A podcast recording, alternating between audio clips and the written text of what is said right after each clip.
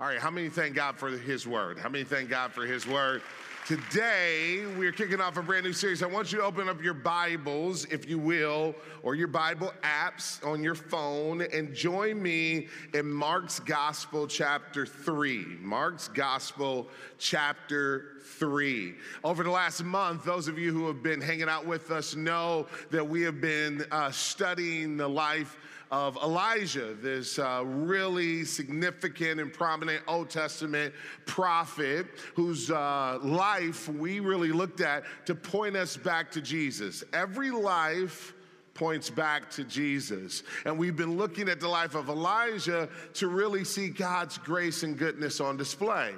But we think it's important as well to look specifically at the life of Jesus, to tether ourselves to his life. And so, over the next month or so, we're going to really look at the life of Jesus and all that we can learn about his rule and his reign in our lives. But there is a deeper desire. I don't want you just to have head knowledge about the rule and the reign of Jesus. We're going to get deep into that.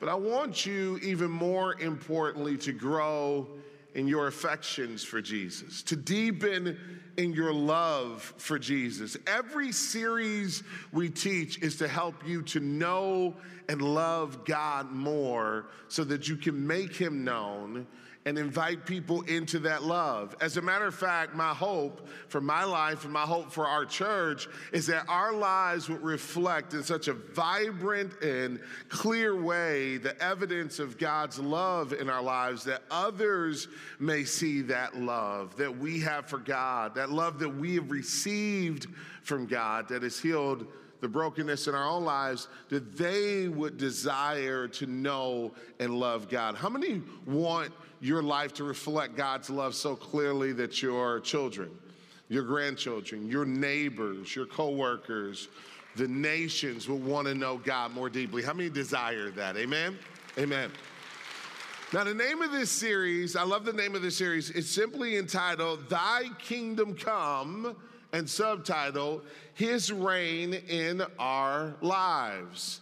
Now, maybe you've heard that line before, Thy kingdom come. If you're familiar with the Lord's Prayer, no doubt you've heard it before. The Lord's Prayer starts like this Our Father, who art in heaven, hallowed be your name. Thy kingdom come, thy will be done on earth as it is in heaven. And then it goes on from there. But that introduction is a prayer for heaven to come to earth, for heaven to come from earth. And it's a recognition of the enormous brokenness that we live in every day as men and women traversing in a fallen world marred by sin. We see that brokenness all around us. We see it in every sector of society. We see it even in our own lives. And the promise of God is that He will fix that brokenness, that the brokenness we experience can be healed and fixed through the reign of Christ we know He reigns in the world. What does it look like for Him to reign in our lives?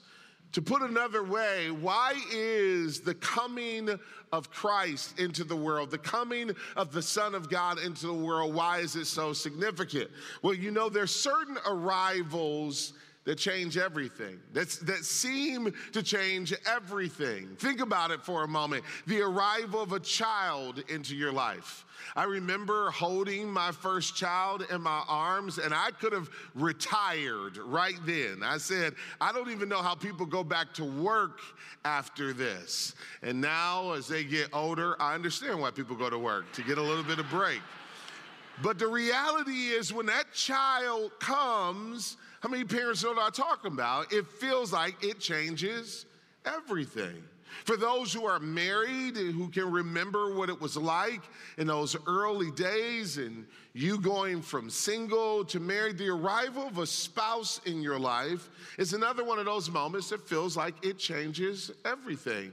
Maybe you're not married and you're single, you'll be able to relate to this, no doubt, that the arrival of a friend in your life. I think about friendship. I just read a book on friendship, and I think about just how uh, extraordinary of a blessing it is just to have a friend, a best friend. The arrival of friends in your life changes everything. On the sports front, and this has been like the most perfect sports week if you are in Detroit that you'll ever have. So I'm going to use some sports analogies, and you'll just have to forgive me for that.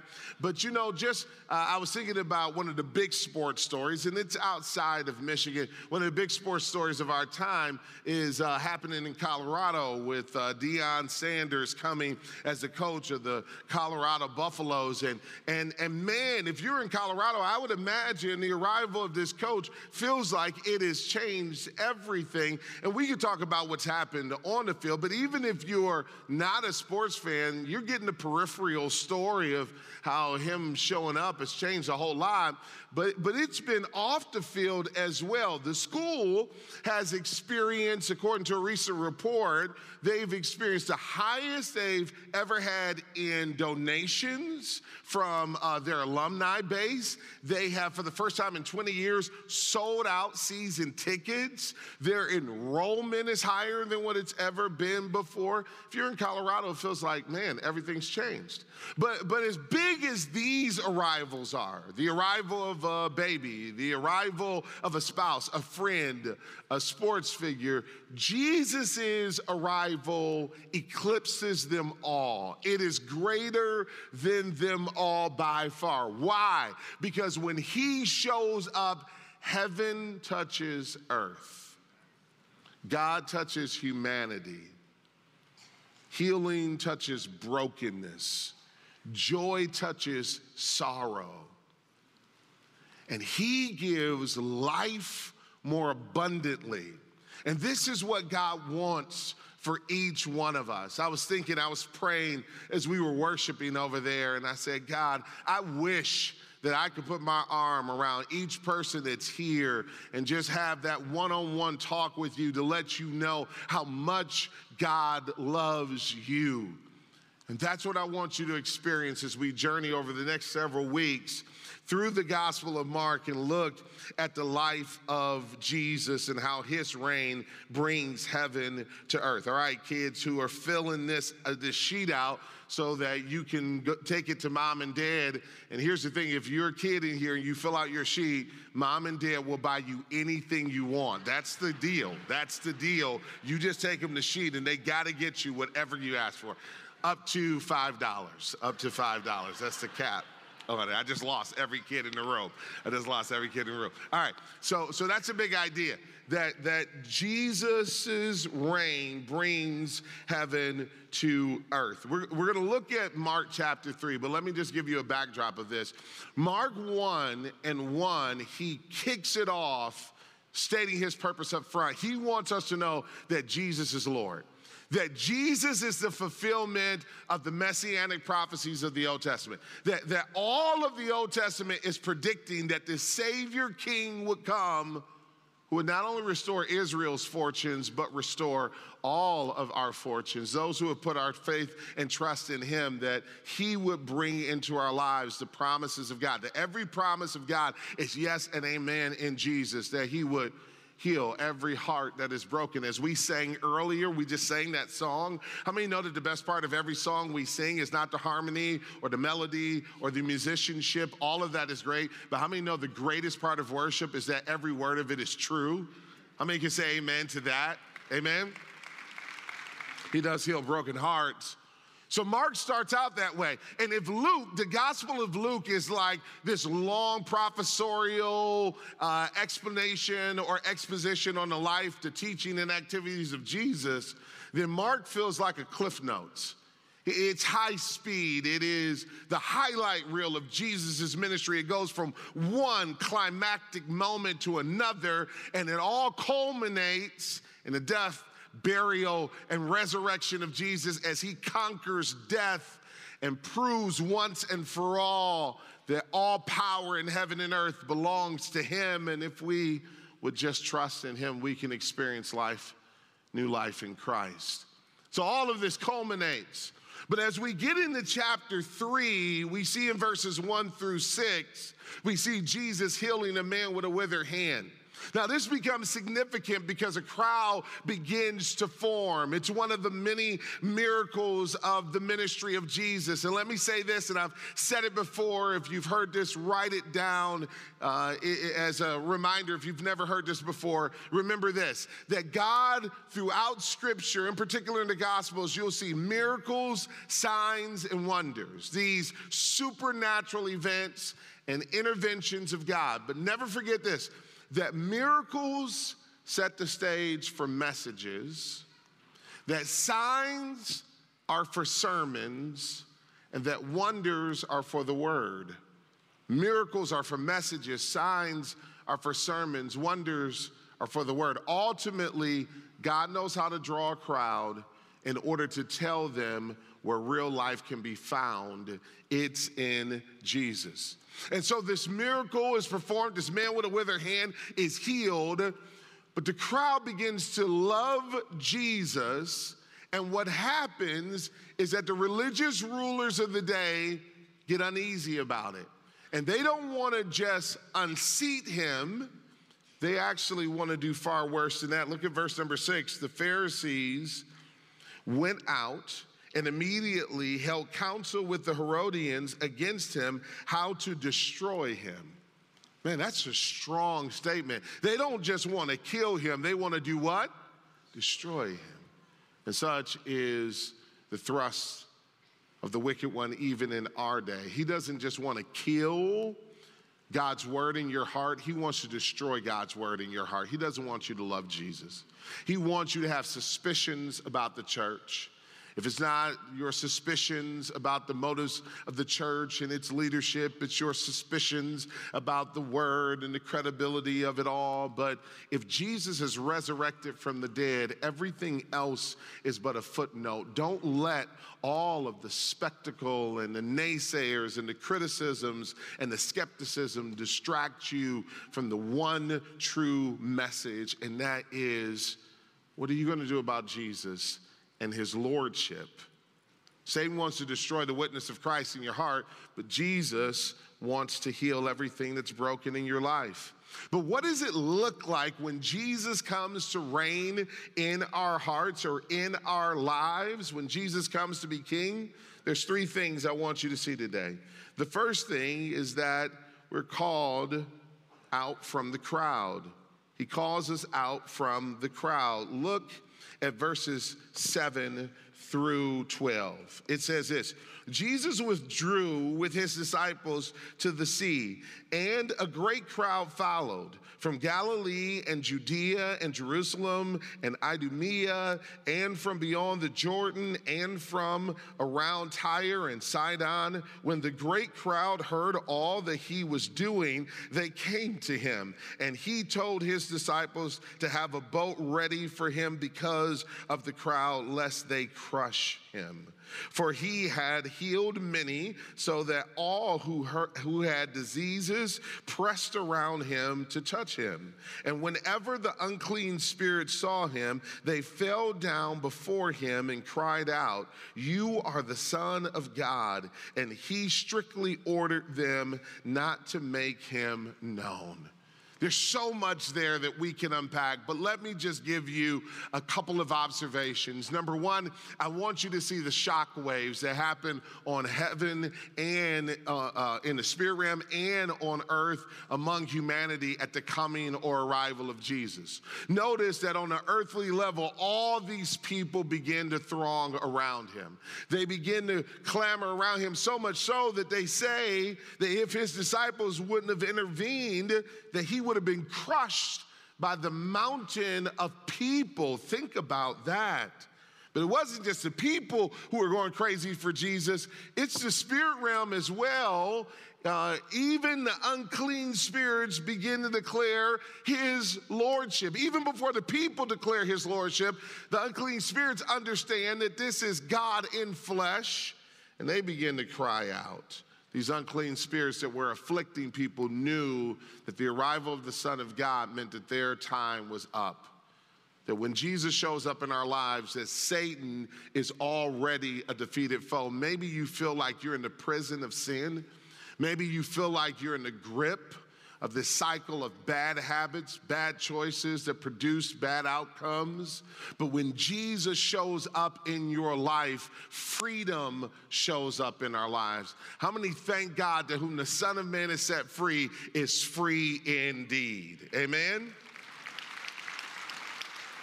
But Jesus understands something, and this is really important that not everybody in the crowd was there for him. Pastor David Platt, in his sermon on this very passage, says this The crowd is marked by a motivation to use Jesus as a means to an end. That ultimately, what the crowd was most interested in is they heard he was doing miracles and they wanted a miracle. And who doesn't want a miracle? Who doesn't want God to do something special for them, maybe in their finances, maybe in their physical body. Who doesn't want a miracle? But we need to be careful to not love the blessing more than we love the blessor, to not love the miracle more than we love the miracle giver, to not want the things that God gives more than we want Him.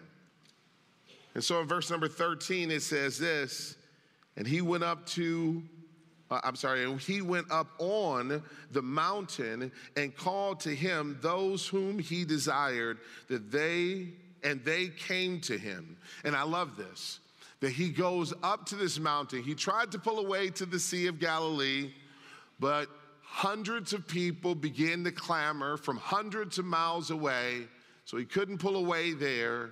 And so he goes up to the mountain and when he goes up to the mountain, he calls these 12 to him. He calls them out from the crowd. Three times in verses 7 through 12, you hear this group referred to as the crowd. Those who were masses of people with mixed motivations. But how do we know that his rule and reign has happened and taken root in our lives, it's when we go from just being part of the crowd to being part of the called. And he called these group of what we call disciples out from the crowd, and he's calling some of us to be his disciples as well.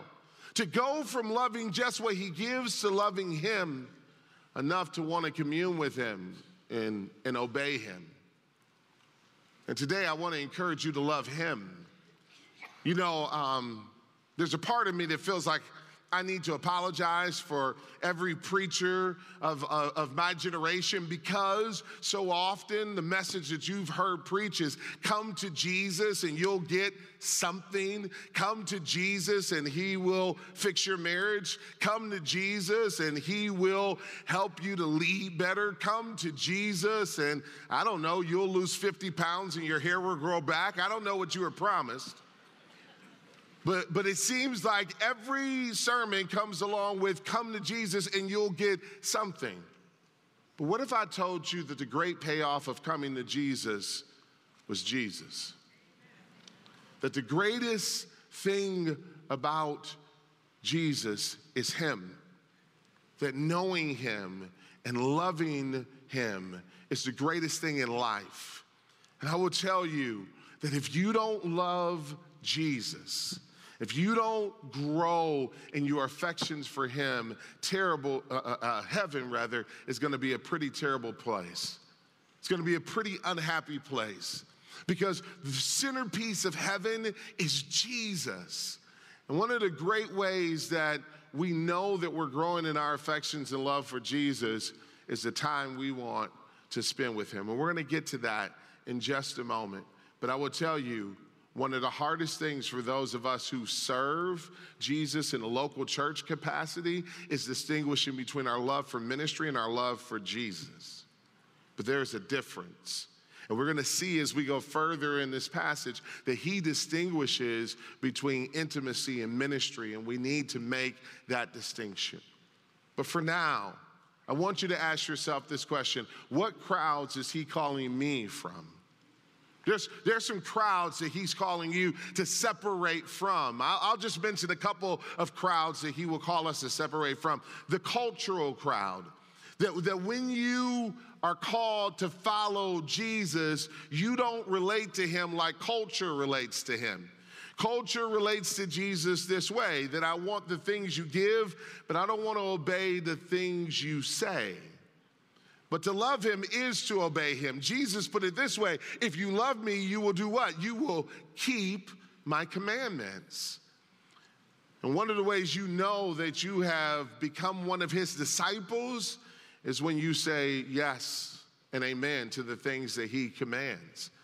And I pray that that will be your next step. If you have not done that yet, if you've not begun to study his word so that you can know what he commands greater. I pray that that will increase in your heart and that you will find yourself saying yes and amen. Because how many who have been following him can uh, agree with me that his words are the words of eternal life? How many agree with that? How many have experienced that? Amen. If you want to know truth and you want to know freedom, and you want to know joy and you want to know salvation, then know and obey his word. He'll call us from the crowd of culture, but he'll also call us from the crowd of casual Christianity.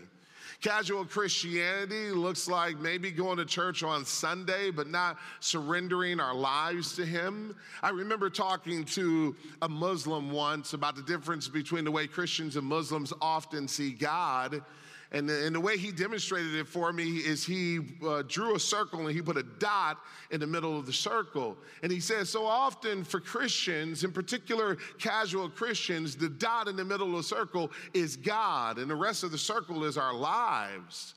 And we have so much going on in our lives, and God is just one dot.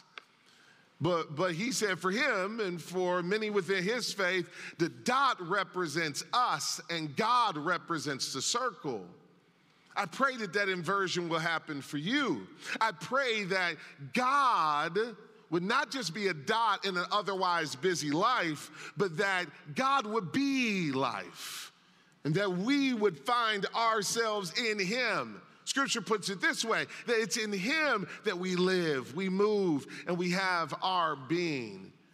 That we should be orienting our lives, not around our jobs primarily, not around our hobbies, not around our pleasures, but we should be orienting our lives around Him. So, in a season like this, where you hear me or the rest of our team talking about groups or or classes, these invitations to go deeper in relationship with Him, that your heart would say, Lord, here am I. Use me. I want to know you. Amen? Scripture doesn't stop there. It goes on to give us a second thing that happens in our lives when he when his reign comes and that is that we spend time with Jesus. We spend time with Jesus. Look at verse number 14. It says, this is such a sweet verse. Look at what it says. And he appointed 12 whom he also named apostles, so that they might be with him. Stop there for a moment. Isn't that sweet? That he called 12 so that they might be with him. Again, so much to say about this. And it's not that serving him isn't important. We're going to get to serving him in just a moment, but I do want you to never get it twisted. Intimacy should always precede ministry that before he wants you to serve him, he wants you to spend time with him that he doesn't want a transactional relationship with us. And this is the type of world that we live in. Many of us, I remember hearing uh, a, a, talk to college students about hookup culture. And, and that hookup culture sexually that's pervasive on so many college campuses. But it was a talk to the parents of college students as well as college students themselves. And it was a warning to parents be careful because a lot of us are training our kids' hearts for hookup culture because we're so transactional with them and not teaching them and training them for intimacy. What it's like to just cut off a TV and spend time together. Training their hearts instead of relationships they just simply have transactional interaction with people. And when that's the case brokenness always follows God doesn't want us to have transactional relationships on a horizontal level or a vertical level. Recently, I read a study that was produced by the Wheatley Institute, which is a, a, division of BYU, Brigham Young University, and it was a study on marriage, and it showed the difference in the level of health and commitment between marriages that practice date nights and those that didn't practice date nights. Now, I'm gonna get some guys in trouble, and I wanna apologize on the front end. But it said that 73% of wives and 75% of husbands in marriages that practice date nights communicate that they are very committed to their marriage, versus 53% of wives and 57% of husbands who are in marriages that don't practice date nights. Now, I'm not saying this to be condemning at all. Listen, me and my wife, our lives are full. Between work and five children, it can easily become hey, did you pay the bills today? Who cooked dinner today? Who's gonna drop off this one? Who's gonna pick up that one? And the next thing you know, if you're not careful, you'll become business partners instead of experience the full joy of marriage. A few week, weekends ago, my wife and I were able to, to get away, and we just went and did something we enjoyed with friends. We went to a jazz concert and we just had a really, really good time. And that may not sound deep or spiritual, but we looked at each other and said, This is exactly what we needed. In the midst of the busyness and all the transactions, of life, it is easy to become ships passing in the night and not even know where one another's hearts are, but we needed a date night. I bring this up to say that Jesus communicates intimacy before he mentions ministry. He's going to go into ministry in just a moment, but before he gets there, it says that he called 12 that he named apostles so that they might be with him. That's what he wants for you and me. He wants us to spend time with him. He wants us to spend time just praying so that we can enjoy his presence, reading the Bible so that we can just learn more about him sitting quietly so that we can hear that still small voice as he speaks his truth into our hearts, healing, restoring, and giving guidance. He wants to spend time with you. And that may feel scary for some. In particular, if you've been raised in a generation, if you're 40 or younger and you've been raised in a generation that knows very little about intimacy, that, be, that, that may sound scary but I will tell you, in the silence is where the healing happens. Listening for the voice of the Lord. He speaks, and He wants to speak to you and to me. And sometimes that means we got to cut off the noise. And sometimes that means it just, He just wants to be with us.